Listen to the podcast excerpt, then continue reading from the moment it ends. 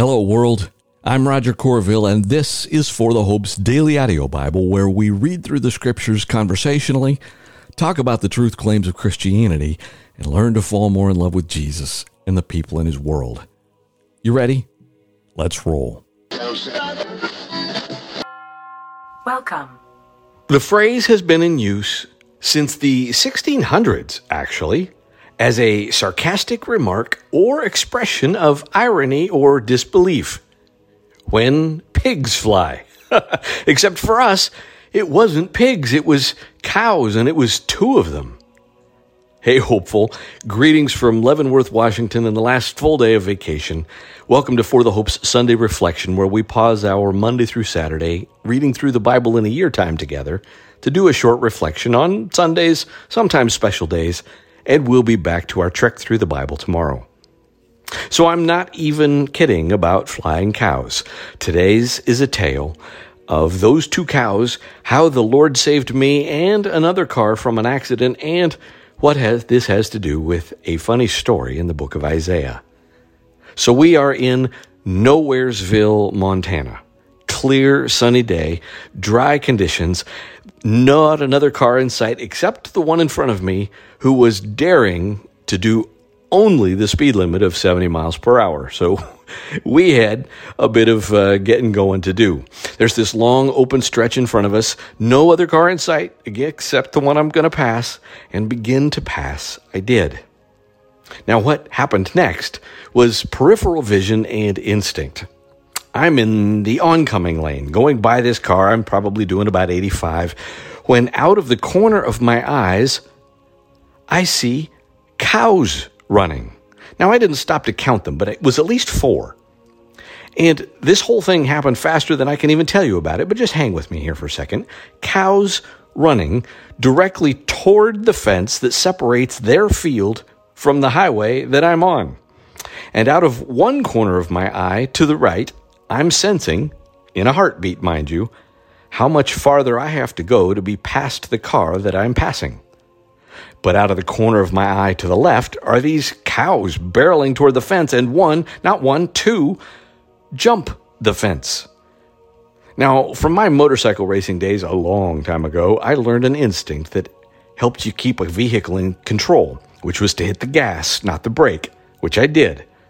But here are now two cows who have just leapt the fence in perfect position to run out onto the freeway. Now, in one more heartbeat, they got to the pavement just as I'm hitting the gas.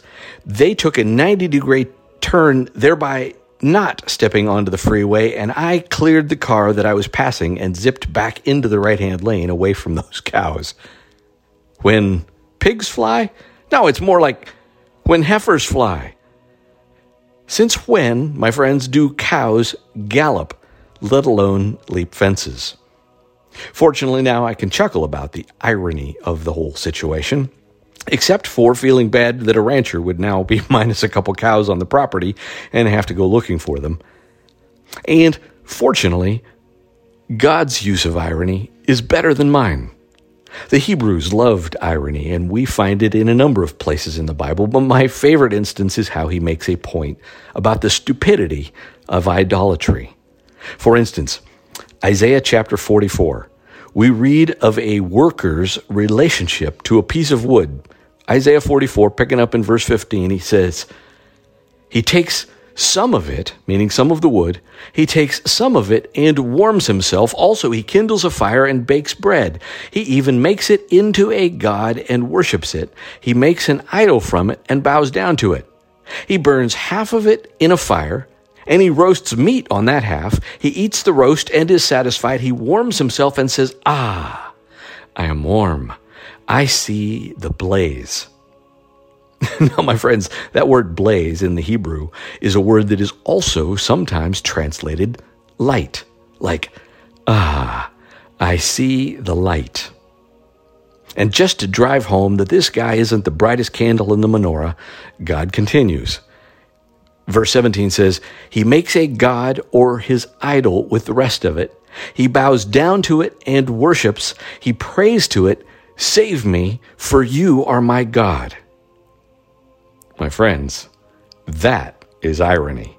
When can a blind, mute, deaf piece of wood save him? When cows fly. And of course, 2,600 years later, we think we're so much smarter. But the truth is, we have all, at one time or another, put our faith in something that we thought would deliver us, save us, get us where we wanted to go, bring us happiness or recognition or something. My friends, idolatry isn't just bowing down to an image carved from wood or stone. It's a heart level issue of elevating our trust and describing worth, worthship, worship, elevating our trust or worship of something over the creator of the universe, which makes idolatry, or rather even all sin, rather ironic when you think about it. Because when will our money or beauty or status or resume save us? When cows fly. I love you, my friends. Amen. Amen.